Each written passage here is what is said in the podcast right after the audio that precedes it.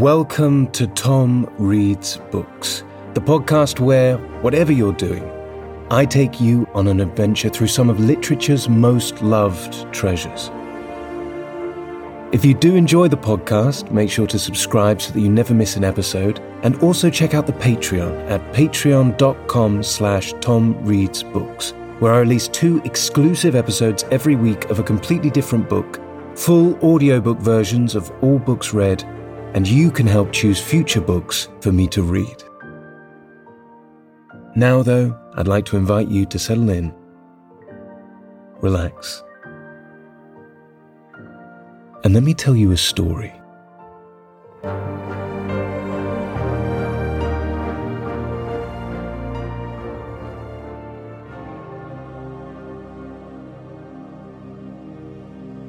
Wuthering Heights by Emily Brontë.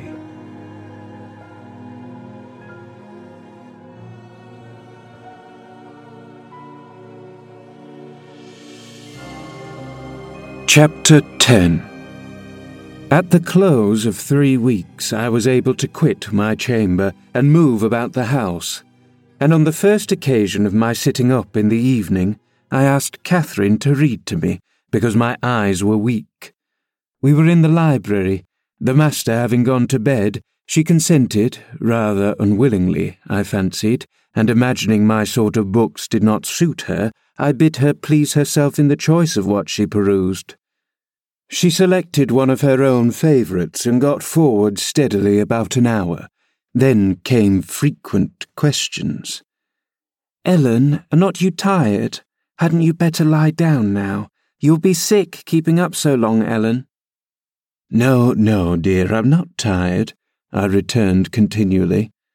Perceiving me immovable, she essayed another method of showing her disrelish for her occupation. It changed to yawning and stretching and, Ellen, I am tired. Give over then and talk, I answered. That was worse. She fretted and sighed and looked at her watch till eight, and finally went to her room completely overdone with sleep, judging by her peevish, heavy look and the constant rubbing she inflicted on her eyes. The following night she seemed more impatient still, and on the third from recovering my company, she complained of a headache and left me. I thought her conduct odd, and having remained alone a long while, I resolved on going and inquiring whether she were better, and asking her to come and lie on the sofa instead of upstairs in the dark. No Catherine could I discover upstairs, and none below. The servants affirmed they had not seen her. I listened at Mr. Edgar's door. All was silence. I returned to her apartment, extinguished my candle, and seated myself in the window. The moon shone bright, a sprinkling of snow covered the ground, and I reflected that she might, possibly, have taken it into her head to walk about the garden for refreshment.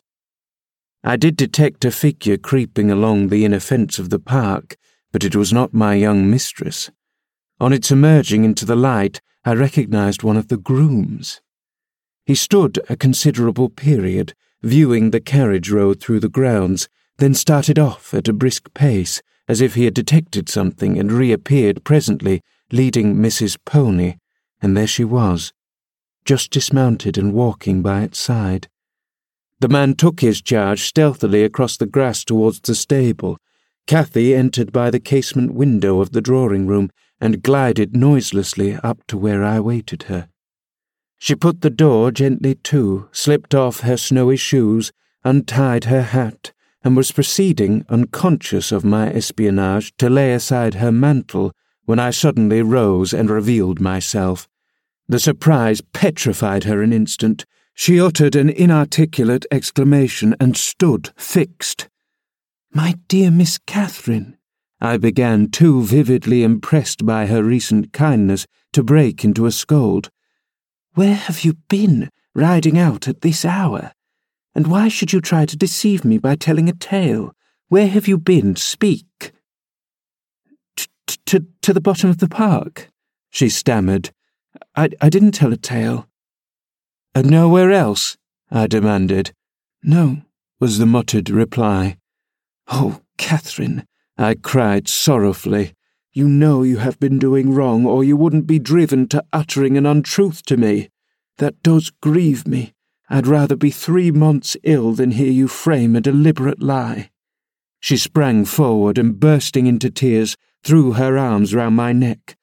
Well, Ellen, I'm so afraid of you being angry, she said. Promise not to be angry, and you shall know the truth. I hate to hide it. We sat down in the window seat. I assured her I would not scold, whatever her secret might be, and I guessed it, of course. So she commenced. I've been to Wuthering Heights, Ellen, and I've never missed going a day since you fell ill, except thrice before and twice after you left your room. I gave Michael books and pictures to prepare Minnie every evening and to put her back in the stable. You mustn't scold him either, mind. I was at the Heights by half past six, and generally stayed till half past eight, and then galloped home. It was not to amuse myself that I went. I was often wretched all the time. Now and then I was happy, once in a week, perhaps. At first I expected there would be sad work persuading you to let me keep my word to Linton, for I had engaged to call again next day when we quitted him. But as you stayed upstairs on the morrow, I escaped that trouble, and while Michael was refastening the lock of the park door in the afternoon, I got permission of the key and told him how my cousin wished me to visit him because he was sick and couldn't come to the Grange, and how Papa would object to my going. And then I negotiated with him about the pony. He is fond of reading, and he thinks of leaving soon to get married, so he offered, if I would lend him books out of the library, to do as I wished. But I preferred giving him my own, and that satisfied him better. On my second visit, Linton seemed in lively spirits, and Zillah, that is, their housekeeper, made us a clean room and a good fire, and told us that as Joseph was out at a prayer meeting, and Hareton Earnshaw was off with his dogs, robbing our woods of pheasants, as I heard afterwards, we might do what we liked. She brought me some warm wine and gingerbread, and appeared exceedingly good natured, and Linton sat in the armchair, and I in the little rocking chair on the hearthstone, and we laughed and talked so merrily and found so much to say. We planned where we would go and what we would do in summer. I needn't repeat that because you would call it silly. One time, however, we were near quarrelling. He said the pleasantest manner of spending a hot July day was lying from morning till evening on a bank of heath in the middle of the moors, with the bees humming dreamily about among the bloom, and the larks singing high up overhead, and the blue sky, and bright sun shining steadily and cloudlessly. That was his most perfect idea of heaven's happiness. Mine was rocking in a rustling green tree, with a west wind blowing, and bright white clouds flitting readily above, and not only larks, but throstles and blackbirds and linnets and cuckoos pouring out music on every side, and the moors seen at a distance, broken into cool, dusky dells but close by great swells of long grass undulating in waves to the breeze, and woods and sounding water, and the whole world awake and wild with joy. He wanted all to lie in an ecstasy of peace. I wanted all to sparkle and dance in a glorious jubilee. I said his heaven would only be half alive, and he said mine would be drunk. I said I should fall asleep in his, and he said he could not breathe in mine, and began to grow very snappish. At last we agreed to try both as soon as the right weather came, and then we kissed each other and were friends. After sitting still an hour, I looked at the great room with its smooth, uncarpeted floor and thought how nice it would be to play in if we removed the table, and I asked Linton to call Zillah in to help us, and we'd have a game at blind man's buff. She should try to catch us. You used to, you know, Ellen. He wouldn't. There was no pleasure in it, he said, but he consented to play at ball with me. We found two in a cupboard among a heap of old toys, tops and hoops and battledores and shuttlecocks. One was marked C and the other H. I wished to have the C because that stood for Catherine, and the H might be for Heathcliff, his name, but the brand came out of H, and Linton didn't like it. I beat him constantly, and he got cross again, and coughed, and returned to his chair. That night, though, he easily recovered his good humour. He was charmed with two or three pretty songs, your songs, Ellen, and when I was obliged to go, he begged and entreated me to come the following evening, and I promised. Minnie and I went flying home as light as air, and I dreamed of Wuthering Heights and my sweet, darling cousin till morning. On the morrow I was sad, partly because you were poorly, and partly that I wished my father knew, and approved of my excursions. But it was beautiful moonlight after tea, and, as I rode on, the gloom cleared. I shall have another happy evening, I thought to myself, and what delights me more, my pretty Linton will. I trotted up their garden, and was turning round to the back when that fellow Earnshaw met me took my bridle, and bid me go in by the front entrance. He patted Minnie's neck and said she was a bonny beast and appeared as if he wanted me to speak to him. I only told him to leave my horse alone or else it would kick him. He answered in his vulgar accent. It wouldn't do much hurt if it did, and surveyed its legs with a smile. I was half inclined to make it try. However, he moved off to open the door, and as he raised the latch, he looked up to the inscription above and said, with a stupid mixture of awkwardness and elation, Miss Catherine, I can read you now. Wonderful, I exclaimed. Pray, let us hear you. You are grown clever. He spelt and drawled over by syllables the name. Hareton Earnshaw. And the figures? I cried encouragingly, perceiving that he came to a dead halt. I cannot tell them yet, he answered. Oh, you dunce, I said, laughing heartily at his failure. The fool stared with a grin hovering about his lips and a scowl gathering over his eyes, as if uncertain whether he might not join in my mirth, whether it were not pleasant familiarity, or what it really was contempt. I settled his doubts by suddenly retrieving my gravity and desiring him to walk away, for I came to see Linton, not him. He reddened, I saw that by the moonlight, dropped his hand from the latch, and skulked off, a picture of mortified vanity. He imagined himself to be as accomplished as Linton, I suppose, because he could spell his own name, and was marvellously discomfited that I didn't think the same. Stop, Miss Catherine, dear, I interrupted. I shall not scold, but I don't like your conduct there. If you had remembered that Hareton was your cousin, as much as Master Heathcliff, you would have felt how improper it was to behave in that way. At least it was praiseworthy ambition for him to desire to be as accomplished as Linton, and probably he did not learn merely to show off. You had made him ashamed of his ignorance before, I have no doubt, and he wished to remedy it and please you. To sneer at his imperfect attempt was very bad breeding. Had you been brought up in his circumstances, you would be less rude.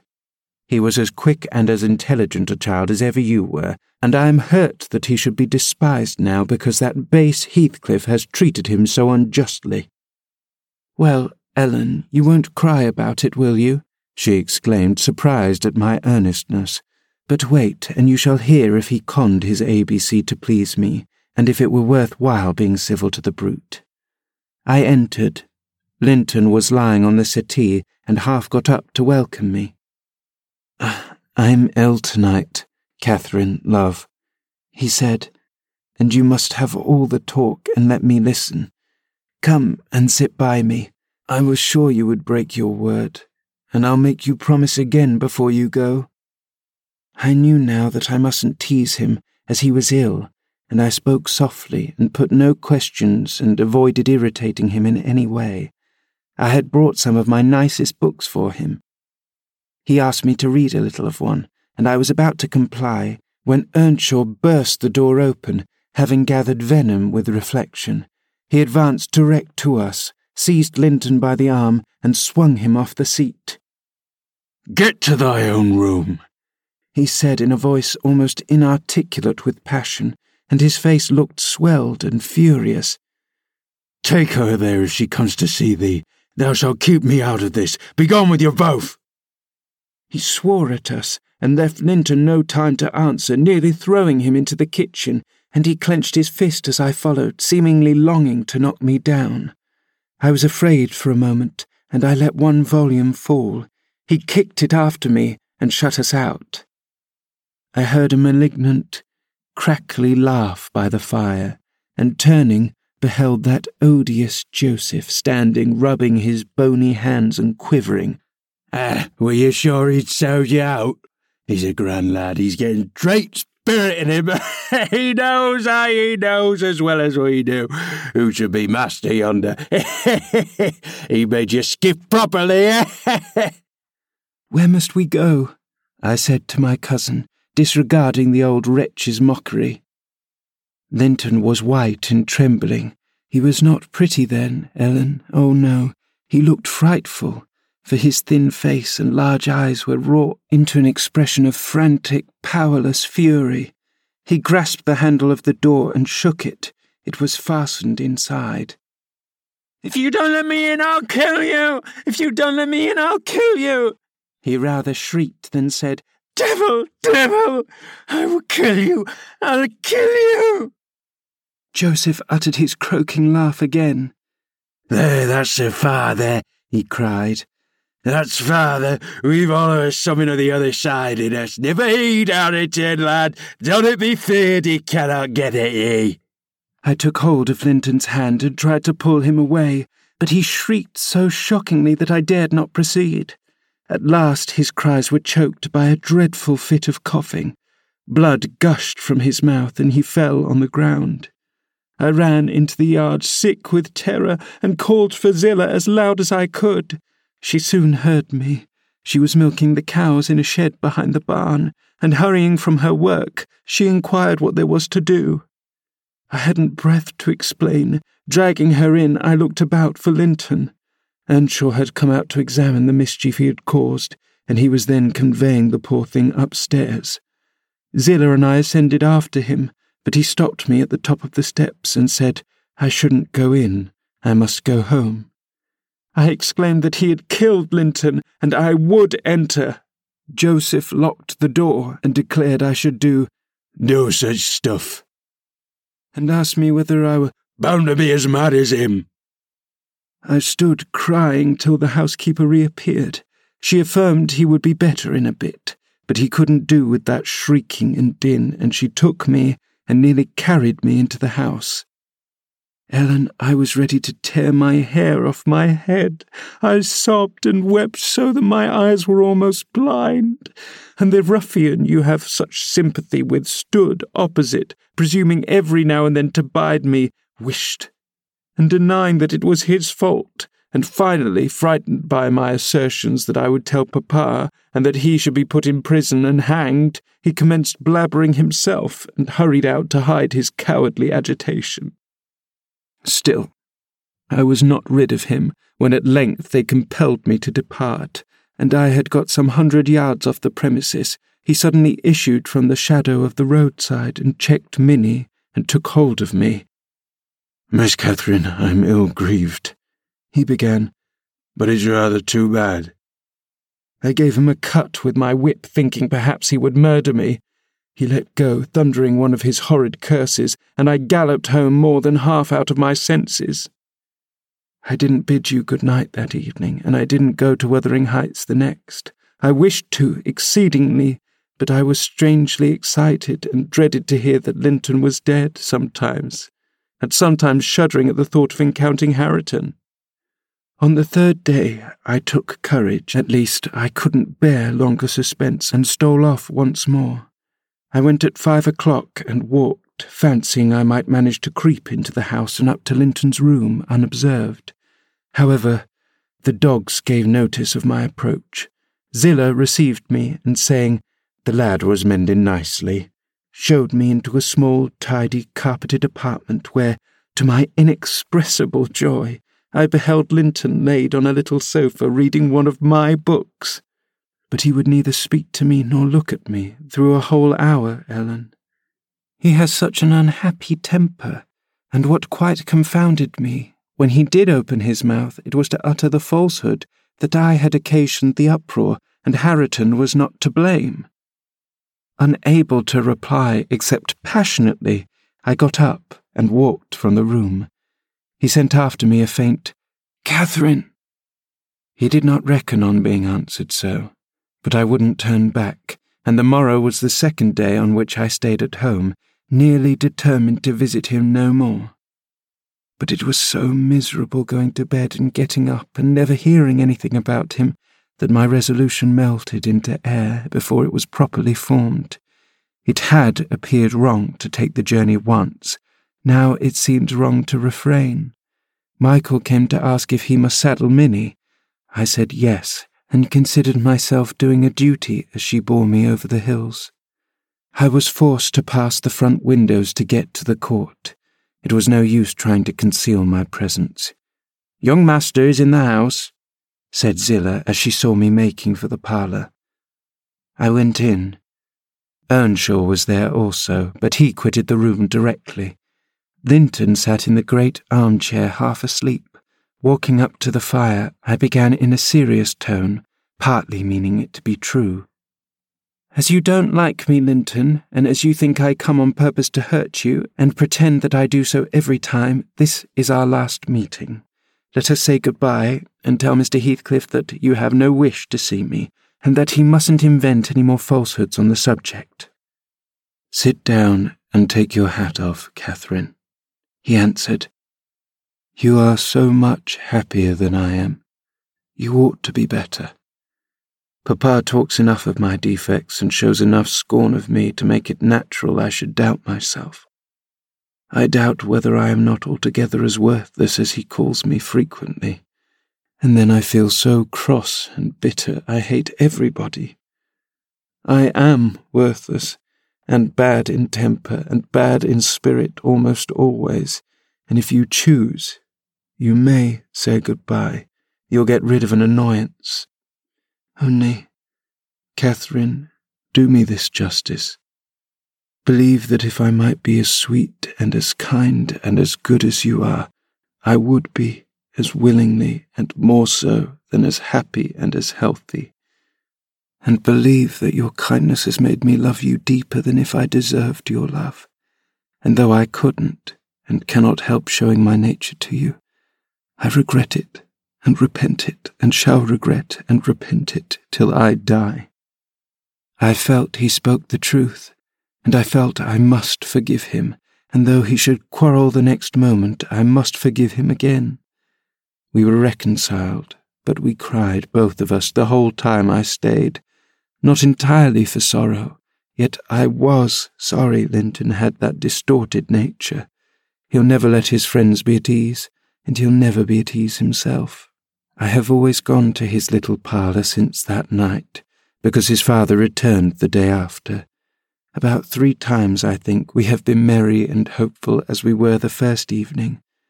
The rest of my visits were dreary and troubled, now with his selfishness and spite, and now with his sufferings, but I've learnt to endure the former with nearly as little resentment as the latter. Mr. Heathcliff purposefully avoids me. I have hardly seen him at all. Last Sunday, indeed, coming earlier than usual, I heard him abusing poor Linton cruelly for his conduct of the night before. I can't tell how he knew of it, unless he listened. Linton had certainly behaved provokingly, However, it was the business of nobody but me, and I interrupted Mr. Heathcliff's lecture by entering and telling him so. He burst into a laugh and went away, saying he was glad I took that view of the matter. Since then, I have told Linton he must whisper his bitter things. Now, Ellen, you have heard all, and I can't be prevented from going to Wuthering Heights except by inflicting misery on two people, whereas if you'll only not tell Papa, my going need disturb the tranquillity of none. You'll not tell, will you? It will be very heartless if you do. I'll make my mind up on that point by tomorrow, Miss Catherine, I replied. It requires some study, and so I'll leave you to your rest and go think it over. I thought it over aloud in my master's presence, walking straight from her room to his and relating the whole story with the exception of her conversations with her cousin, and any mention of Hareton. Mr. Linton was alarmed and distressed more than he would acknowledge to me. In the morning, Catherine learnt my betrayal of her confidence, and she learnt also that her secret visits were to end. In vain she wept and writhed against the interdict, and implored her father to have pity on Linton. All she got to comfort her was a promise that he would write, and give him leave to come to the Grange when he pleased, but explained that he must no longer expect to see Catherine at Wuthering Heights. Perhaps, had he been aware of his nephew's disposition and state of health, he would have seen fit to withhold even that slight consolation.